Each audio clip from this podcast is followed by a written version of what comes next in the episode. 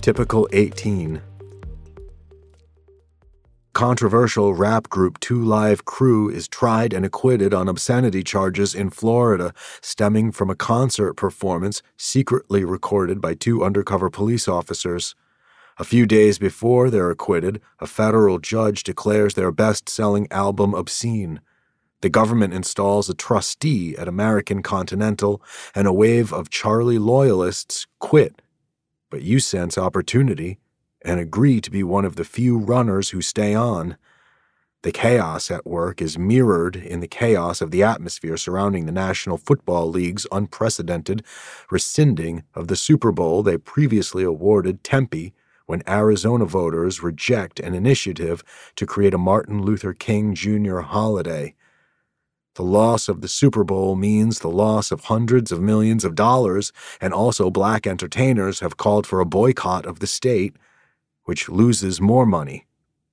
The shadow of the used car salesman governor lingering over the gubernatorial election that November, which is billed as a fresh start, but under the new laws meant to prevent a repeat of the election of the used car salesman, without a majority, neither of the two new candidates receives a majority, and a runoff election is scheduled for the spring. The mayor in Washington, D.C., who got caught smoking crack in a hotel room and who has remained mayor all through his trial, even running for re election, is sentenced to six months in prison a few days before the election, which he loses, the musical group Milli Vanilli are outed as lip syncers and stripped of their Grammy Award, which causes the kind of outrage found hardly anywhere else.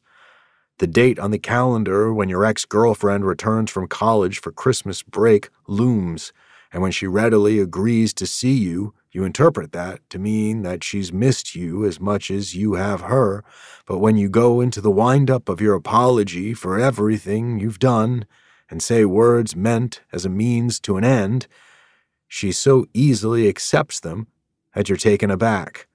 And when she receives a phone call, as if the moment is scripted, her whispering into the phone, it reveals the extent to which she's moved on from you, and without explaining the interruption, she lets you finish. Ghosts of your high school romance chase you away as you make a pleasant goodbye, knowing you'll never, ever see her again. There's no one to share your pain with, in that your parents and brothers never really knew her, and your college friends have long forsaken your collective public school past for new adventures which you attempt to do by moving into the pink stucco apartment complex across the street from campus, so notorious for partying. Everyone watching the war on television, it looks like a video game you played as a kid. You apply the same nonchalance to the start of the spring semester, going stretches without showing up for class, or making sure to attend the days of quizzes and tests your new volunteer job at the campus safety escort service keeps you on campus a little more. You think it might be a good way to meet women, since the girls who turn up at parties at your apartment complex are primarily interested in fraternity guys, but you mainly escort married women to their cars after dark, sometimes on foot, and sometimes in a golf cart you and the other escorts race around campus in during downtime. You continue to take two buses each way to your job, working for the government trustee installed to wind down American Continental and sell its assets for the benefit of its creditors. Your eyesight goes a little, and you need glasses, and even though you can't afford them, you purchase a pair from the little optique in Tempe because the girl behind the counter is cute. She seems like she's flirting with you. Who can tell?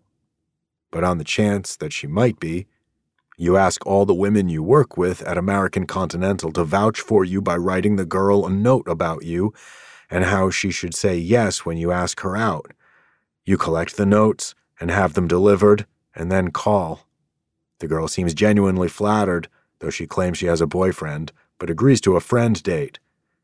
You borrow your father's pickup for the date, which is just dinner at Chili's, which goes okay You don't seem to have too much in common except your stunt, and on the way to drop her back home, you drive over a median you don't see because you suddenly realize you probably shouldn't be driving at night, which freaks the girl out a little, even though you make a small joke about adjusting the glasses you bought from her.